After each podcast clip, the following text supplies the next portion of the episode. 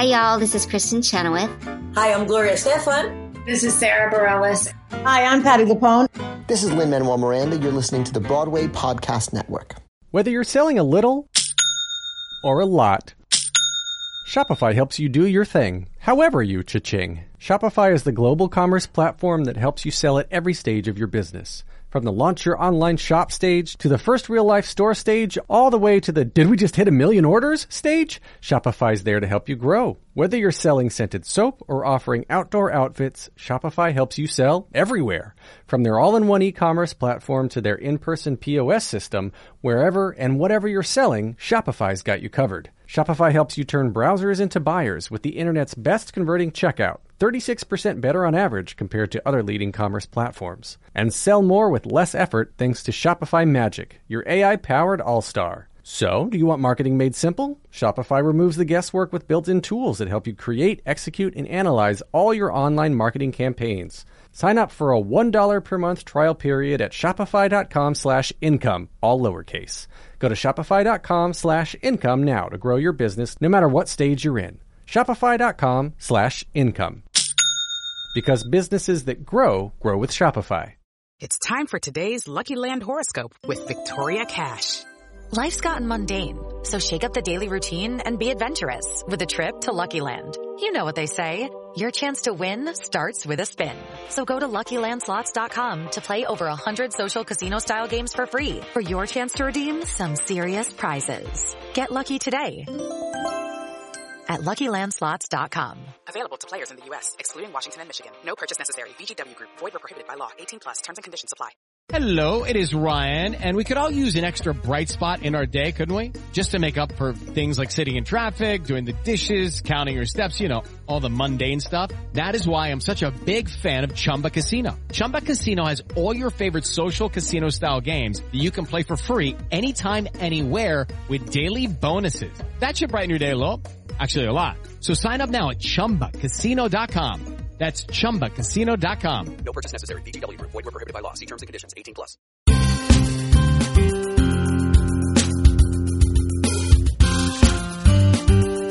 Welcome to Stagecraft, Variety's theater podcast, bringing you backstage and behind the scenes with the stars and creators of the hottest shows on Broadway, off Broadway, and beyond. I'm your host, Gordon Cox. On this episode of Stagecraft, I'm talking to Gareth Owen. The British sound designer's work can be seen, or heard anyway, on Broadway in shows like Come From Away, Summer, and Spring Awakening, as well as off Broadway in the recent Clueless, and has played the West End with Bat Out of Hell, In the Heights, Merrily We Roll Along, and many others. Also on his docket is the new musical about Princess Diana called Diana, now playing at the La Jolla Playhouse in San Diego. In the theater industry, it's a dirty little not so secret that a lot of theater goers, and more than a few Tony voters, don't really know what sound design is. Nor would we know a good one when we hear it. I'll be the first to admit that I'm one of the underinformed, and Gareth is in the studio with me to help all of us get a better handle on this important but little understood part of theater making. Hey Gareth, thanks for being here. Hey, Gordon. Great to be here. Thank you very much for inviting me. So, I feel like sound design is possibly the most thankless thing a person can do in the theater because not only is it actually invisible, but when it's done right, people don't notice it, right? Because they're too busy talking about how much they liked the lyrics to that musical, or let's be honest, how much they didn't like the lyrics to that new musical, right? Which is the and the only reason they can do that is because they heard the words, but they're not talking about the fact that they heard the words. Um, so for just to help us out a little bit, how, do we know what's good sound design, and how can we learn to recognize it? Well, you're right. It certainly is the most thankless job in theatre. um, absolutely. If you get it right, nobody notices. And if you get it wrong, you just get shouted at by everybody from the director to the musical supervisor to the composer to the lyricist. I mean, everybody hates you when you get it wrong. I mean, that is absolutely a true fact. Um, what constitutes good sound design? Well, I mean, I always feel like the golden rule for sound design is that you have to hear every word. I feel like that's that's sound design 101. Kind of like, I don't know, for lighting designers, you have to be able to see people's faces. Right. For scenic design, the set needs to not crash into itself. I feel like for sound design, you've got to hear every word. But it's it's so much more than that. It's about hearing the details of the orchestrations. It's about making sure the people in the back of the of the balcony can hear everything. It's about emoting the audience. It's about It's about transmitting the energy from the stage, from the orchestra pit to the audience in a way that involves them in the production. And what is how how would you describe less successful sound design? Is it muddy as a sound? Is it uh, mushier or less clear or uh, less emotive? I guess. Like what what is it then? How would we recognize uh, sound design that maybe isn't doing everything it could? Well, I think the most common failure in sound design is not hearing the words because the orchestra is too loud, or being able to hear the words but not being able to clearly understand what they're saying. And that isn't always the fault of the sound designer. I mean, there's at the end of the day, all the sound designer can do is make what comes into the microphones louder. So right. if the cast aren't clear at source, right. then the sound designers aren't hiding to nothing. Right. You know, if I'm not enunciating, you're still not going to understand me, right? Exactly. Yeah. If you don't speak clearly, a good sound designer can. There are things that a good sound designer can do to help with that, but still, at the end of the day, it will be unclear, unenunciated dialogue, just louder. Right. right. And uh, it sounds like sound design, sort of as we know it, is a fairly recent uh, invention. Um, what's your understanding of what sound design as it exists today, uh, when that evolved? Well, I mean, I, I specialize in musicals, so I can really only speak to musicals. Yep. I discovered a, a, long time ago that there's a lot of people out there who are much better at plays than I am. Um, you know, I, I can't, I can't I can't get excited about whether or not it's a 1921 doorbell or a 1923 doorbell, or whether the particular bird sound effect that I have would actually be indigenous to um, the state of Maine in the late autumn where the play is set. I just can't get excited about those things. And I just realize there are so many other people out there who are so much better at it than I am. So, all of my knowledge and indeed everything that I can share with you as, as part of this podcast is really to do with musicals. I think the first time, and I know there, I know there was musical theatre sound design prior to this, but I think the first time that the role of the sound designer really came into focus was Andrew Lloyd Webber's production of Jesus Christ Superstar. I mean, I think certainly in the UK that might well have been the first time radio mics right. made it out of the box, and I think they had like two or three radios, and it was the first time they they amplified music from the orchestra pit at least at least in my understanding, and that is the first time. To, for, for my money, that people started to really start thinking about sound design as something other than a purely technical job. So it kind of came in with the entry of rock to a uh, to a degree in the into musical theater. Um, Jesus Christ Superstar being one of the earliest, along with you know Hair and things like that. So. Yes, I would say so, and I but I think that is a function of the genre in that rock mm. rock music requires amplification. Indeed, rock music didn't exist until amplification was there to support it. Right. So I guess it's I guess it's fair to say that the amplification side of musical theatre sound design came along with the rock musical. It was a it was a requirement, but it was a skill that nobody had, and it was technology that didn't exist. It required it required the creation the creation of a discipline, I yeah. guess. And what are the tools at your disposal uh, as you're Funda- designing sound? Fundamentally, the, uh, fundamentally, the basic tools of musical theatre sound design are microphones, speakers, and the mixing desk. There's lots of other tools that we have access to to enhance the basics. You know, things like reverberation units to make voices sound nicer, um, sound effects playback machines, um, even backing tracks. All of these are, are tools to enhance the basics, but fundamentally, you're talking about capturing a source with a microphone, mixing that source with a mixing desk, and passing that signal out of a speaker so that the audience can hear it. And what are some of the challenges to uh, to the craft that I think that a lot of, that you think a lot of people aren't aware of or wouldn't even think about? I think the primary difficulty in musical theatre sound design is getting a consistent sound throughout the house that does the job it needs to do. So, for example, if you're doing 42nd Street, you really want which a, you did in London just I, recently, which, which yes. I did do in London uh, in Drury Lane quite recently. Yeah. Um, the you know your task there is really to have a very natural sound, um, consistent through the space, so that even the people at the back can hear the nuance of the orchestra and what's going on on stage. But you need to stay out of the way of the show. At no point should anybody think about the sound on a show like 42nd Street. Even if you're pl- applying quite a large amount of amplification and quite a large amount of effects, you need to be transparent and invisible. The flip side of that is another show that I've done recently um, in London called Bat Out of Hell. You couldn't get further removed from 42nd Street than Bat Out of Hell. Everything. This is the Meatloaf uh, musical for people who don't know. everything the audience hears is amplified, and there's no no apologies made for that. The speaker stacks are huge. That's in fact what a lot of people have come for, right? In- indeed, it's a rock concert in theatre, and if you delivered anything else, you would be hung, drawn, and quartered by the Jim Steinman fans. Um, in a show like that, we make no apologies. In fact, the biggest challenge there is to keep control of the raucous energy coming from the stage and the pit and deliver it in such a way that it feels like a rock concert without terrifying the musical theatre audiences. because, of course, rock concerts are really, really loud. And not every musical theatre patron is a big fan of loud. So it's about delivering loud without scaring off the older generation of musical theatre lovers. Right. I, also feel like there must be a role that individual theaters themselves play in how you uh, how you fit sound design, how you make sound design work. Like I imagine the sound design for Come From Away here on Broadway is a different beast from the you know the one in Come in Come From Away in London because the, they're different spaces and they might work differently. Is that something you come up come up against a lot? Yes, I mean, it's very fair to say that the space that we're performing in makes a dramatic difference to what the sound design can be. Um, I mean, actually, sometimes the space actually dictates the sound design. So if you're in a really big, echoey space, it's very, very difficult to do quiet because the quickest and easiest way to beat bad acoustics in a big echoey theatre is actually to overpower them.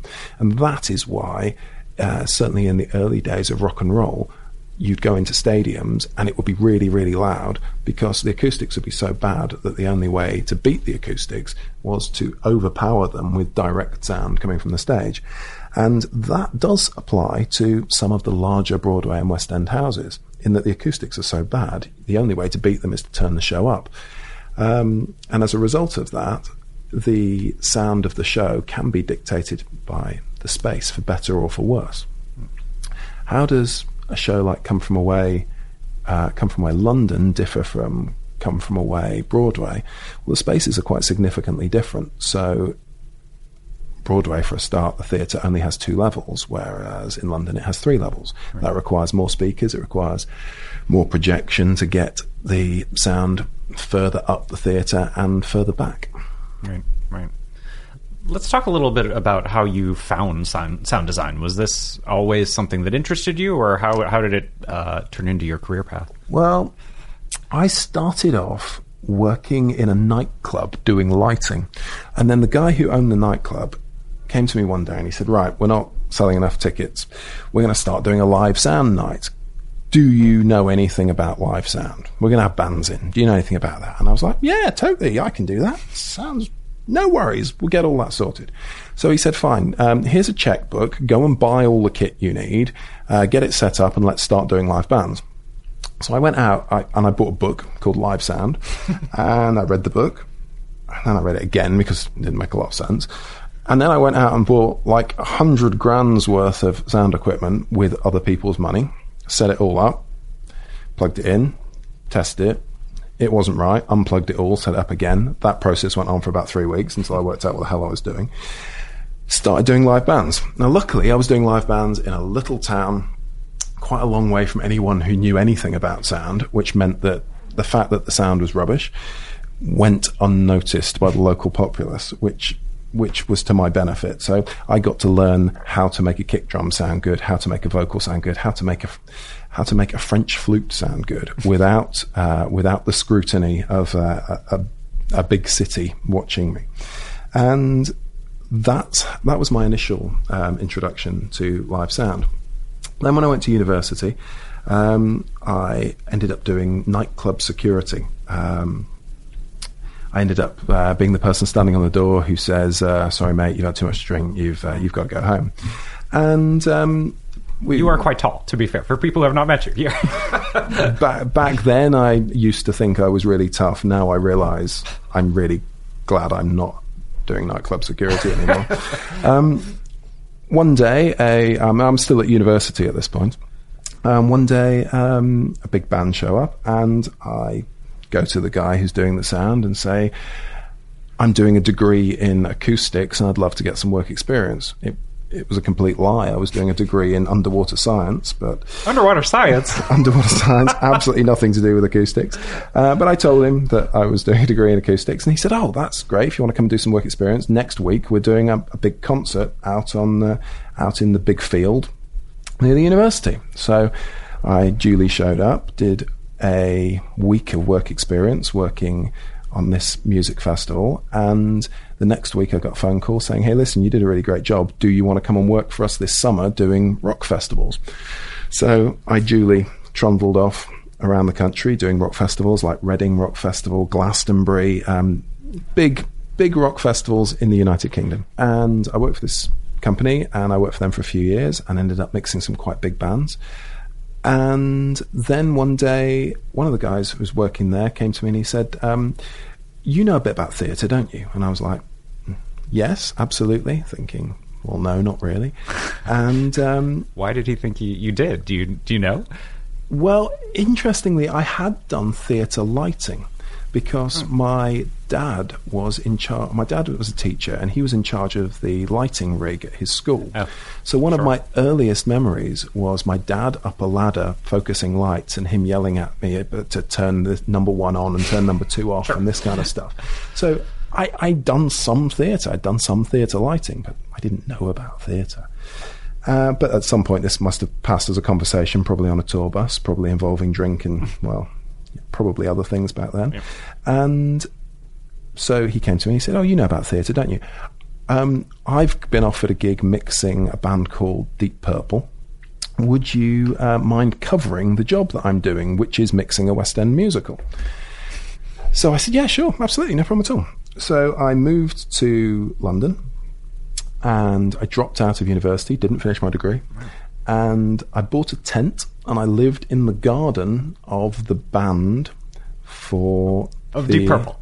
No, no, no. Purple.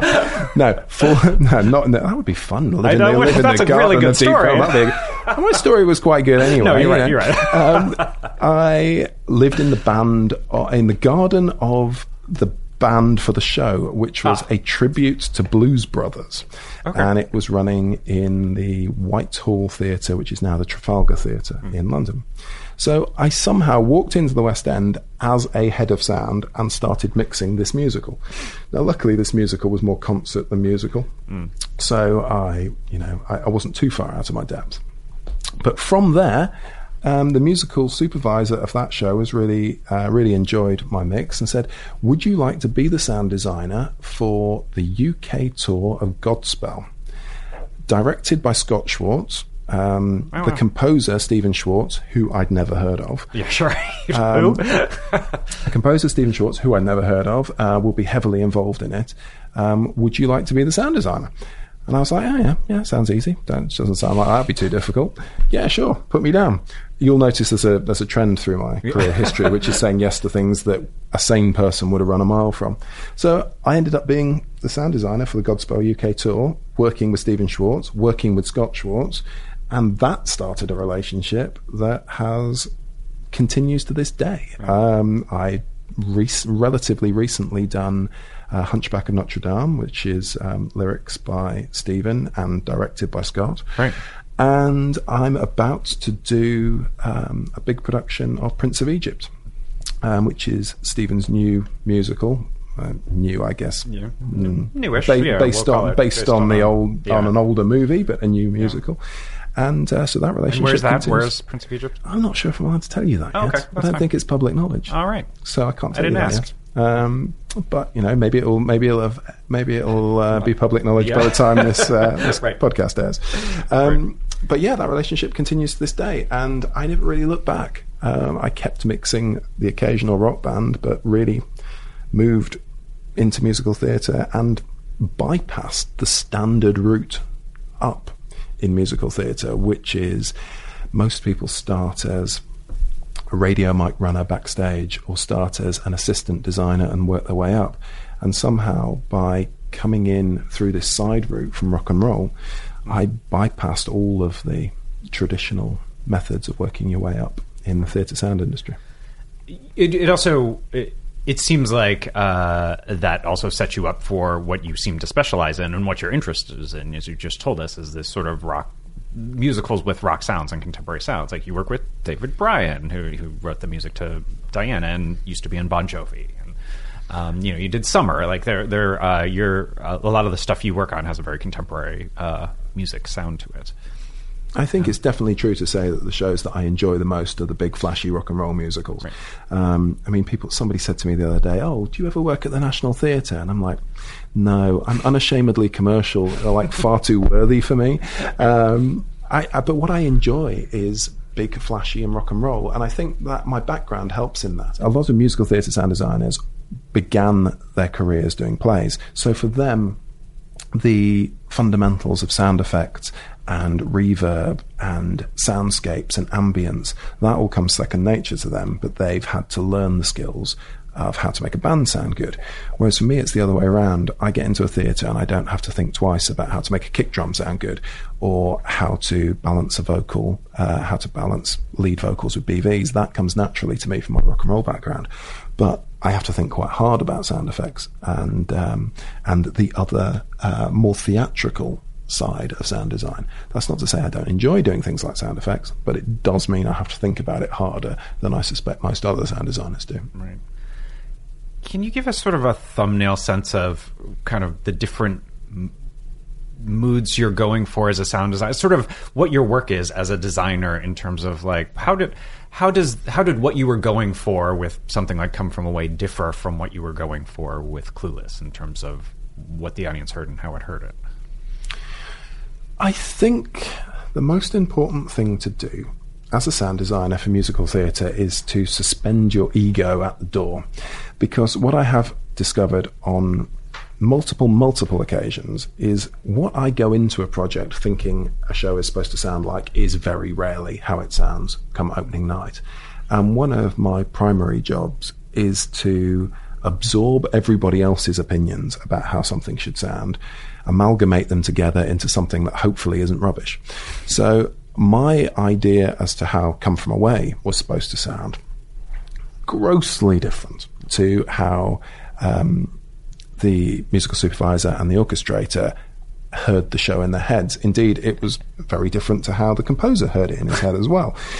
Now, can you give us a, a sense of what these all these different like one person is saying what amplified or rocky and another person is saying more folky or like what how is what what is the vocabulary that people are using to describe these different sounds that well, they're going for? Uh, again, that's tricky. I mean, one of the big challenges of sound design is that everybody has an opinion, and the problem is that you have to accept the fact that a lot of people have opinions, and a lot of people have a right to an opinion. So it would be it would be wrong of me to dismiss the opinion of the musical supervisor on a show as to how they think the show should sound because they've probably spent far longer with the music than I have. The composer certainly has spent longer with this music than I have. The orchestrator and the arranger, these people have spent more, way more time with this show than I have. So they are much more likely to have in their heads a realistic idea of what the show's supposed to sound like. So I feel that often rather than going into a show with a fixed, okay, this is what I'm going to sound like, make it sound like, I feel like often I go into a show with the intention to correctly interpret what everybody else in the room thinks the show is supposed to sound like and deliver the best possible combination of those things. You just mentioned Diana mm. as an example. Well, there we have a great example of differing viewpoints as to how a show should sound. So you've got David Bryan, um, as you mentioned, who is um, the keyboard player, one of the main guys of Bon Jovi. He's been in a rock band all his life. Um, he wants everything louder than loud. Um, you know, if it goes up to 11, that's where he wants it. Um, he mentioned regularly that there's a button on the SSL mixing desk called uh, ELE, which stands for Everything Louder Than Everything Else. And balancing that with our director, Chris Ashley, who has a much um, I guess, has a much better sense of what a musical theatre audience expect to hear. Balancing that with our orchestrator who wants to hear all the detail from the band and balanced again with our choreographer who wants all the dance breaks rocking and loud. You've got those differing opinions. You've got the producers who need to accommodate the predominantly older audience in the theatre that we were uh, the theatre that we were taking and previewing in, which was down in La Jolla. So you get a real sense of being stuck in the middle between people who want it louder, people who want it quieter, people who are worried that you can't hear the words, people who are worried that you can't hear the detail in the orchestra. It's about trying to strike a balance, keep all of those people happy. And that can be quite up and down as the process goes on. Uh, it's usually a day when I feel like we're winning, and usually a day when I feel like we're losing. And sometimes you can often set your watch by it. I always know that the Tuesday back in the second week of previews after everyone's had a day off, but when all of the cast and band are pacing themselves for a long, hard week, you can you can set your watch by the fact that that's going to be a bad sound day, and you're going to get to notes at the end of the day, and it, it's going to be rough. But the goal is to assimilate everyone's opinions and produce something that everyone's happy with. Hopefully, with your own uh, with your own personal stamp on it as well. But you know. The last time you and I spoke, you started to tell me a little bit about some of the technology that you're developing for some of your own work. Uh, can you tell us a little more about that and what it is and what it's allowing you to do that you couldn't before? Um, well, I guess to, to answer that question, we should talk about first about the traditional method of doing musical theatre sound. The traditional method is speakers around the proscenium and then rows of delay speakers that run out through the audience uh, that pick up the sound as it starts to drop through the room. So if you if you're sitting in the in the orchestra of um, if you're sitting in the orchestra of a, of a Broadway house, you look up, you'll see rows of what we call delay speakers, and you know they run in lines back through the auditorium, and they allow us to pick the volume up as you move further away from the stage and make it so that you can still hear what's going on, even at the back of the orchestra or at the back of the mezzanine. And that's the traditional way of doing it. We've been doing it like that for a long time. And in recent years, there's been the introduction, well, not so much the introduction of new technology, but the implementation of old technology. Um, which is based is based on what we call the cocktail party effect. Um, the the technical name for it is binaural unmasking. Hmm. And what it allows you to do is that if you're standing in a cocktail party, it's really noisy and lots of noise going on around you, you can look across the room and your brain has the ability to binaurally unmask what somebody's saying across the room, even if that's not the loudest thing you're hearing. So you can have somebody talking next to you, you can have 10 people talking to you a couple of feet away, but if you concentrate, you can look across the room and binaurally unmask what somebody is saying 10, 15 feet away from you.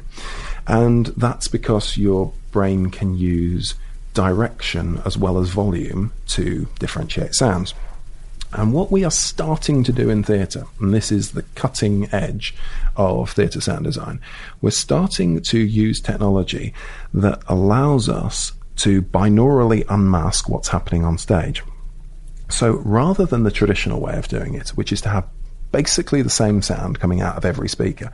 So what you're hearing basically in most musical theatre shows is, is fundamentally a stereo mix. It's like what you hear in your home. Sound is coming out of basically two speakers, and the whole sound comes out of two speakers. There are other speakers, but those speakers all kind of contain the same information. And what we're doing with this new technology is we're creating horizontal lines of speakers and then spreading all of the different sound sources across the horizontal line in minute detail, and then tracking the actors on stage and moving their moving the sound of their voices so that it's perfectly in line with where they are on the stage. And what that means is that if you listen to the orchestra and you want to hear what the second clarinet is doing, you can concentrate on the second clarinet and hear it in the same way that if there was if the band was playing live in front of you at a cocktail party, you could look at the second clarinet and hear what they were doing. Likewise, if you get it right and you correctly track everybody and correctly position, have the system set up properly, you can have 15 or 20 ensemble members singing on stage, and by looking at any one of them, you can actually hear them. Your brain can decouple all the other sounds and you can hear that individual person. And this allows me to back up to conversation, uh, to something you asked me earlier, which is what is the difference between Come From Away on Broadway and Come From Away in London. And the difference, fundamental difference, is that we've employed this new technology on Come From Away in London because it wasn't ready to be used two years ago when we opened Broadway. And it's been for a show like Come From Away, it's been a real eye opener because what often happens in in shows it's pretty revolutionary. Cool. And that sounds cool. It's pretty revolutionary, it, and I think it, I think you will see this technology gradually taking over the West End and Broadway. What's next for you? Well, I'm here in New York for the workshop for the new Michael Jackson musical. Then I fly home, having not seen my wife and kids for six weeks, and uh, I've got couple of months off, and which Congratulations. Thank you. Yeah. I'm very excited. So are they. Yeah. Um, then I'm doing the 50 year anniversary production of Joseph and the Amazing Technicolor Dreamcoat oh, at yeah. the London Palladium for Andrew. And from there, I'm doing uh, the new Mamma Mia show called Mamma Mia the Party, which is happening at the O2 Arena in London. Uh, I'm then doing a new musical um, with music by Max Martin uh, called And Juliet. And for those of you who don't know who Max Martin is, I'm not sure what the order is, but in, in the in the list of most successful songwriters of all time, it's something like John Lennon, Max Martin, Paul McCartney, or something like that. Really? I, I'm not quite sure what the order is, but pretty much every major pop artist today has been produced or composed by Max Martin, um, Taylor Swift, Pink, Backstreet Boys, uh, you know, you name it. They, he, they, he's he's been involved with all of them. So we're taking a lot of modern uh, contemporary pop music and making it into a musical about what happens if Juliet decides not to drink the poison and decides to go on with her life after Romeo dies which is a, quite an interesting concept. That sounds delightful. and we've just finished doing a workshop of it in London, and it's really quite good. Um, well, we look forward to seeing all of those. yeah, and that that kind of takes me through until just after the summer. So, right, yeah. so you're keeping busy. Okay. Yes. Well, we'll see you back on Broadway again soon. I have no doubt. Um, thanks for coming in. It was great to talk to you. Thanks, Gareth.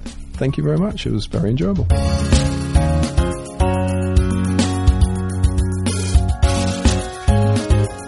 That was Gareth Owen, the sound designer of shows like Come From Away, now playing on Broadway, and Diana, now at the La Jolla Playhouse in San Diego.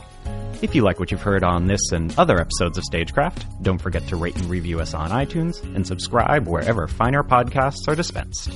And here's a little news for fans of podcasts. I'll be in Nashville from May 31st through June 2nd for the first PodX conference, bringing together your favorite networks, podcasters, and podcasts from true crime and politics to pop culture and storytelling to, of course, theater and stagecraft, all in one weekend. On the next episode of Stagecraft, I talk to director Sam Mendes, whose busy New York season includes the hit Broadway play The Ferryman and the upcoming run of The Lehman Brothers. Until then, see you at the theater.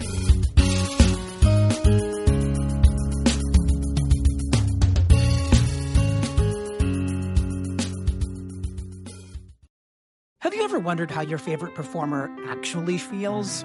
Well, here's your chance.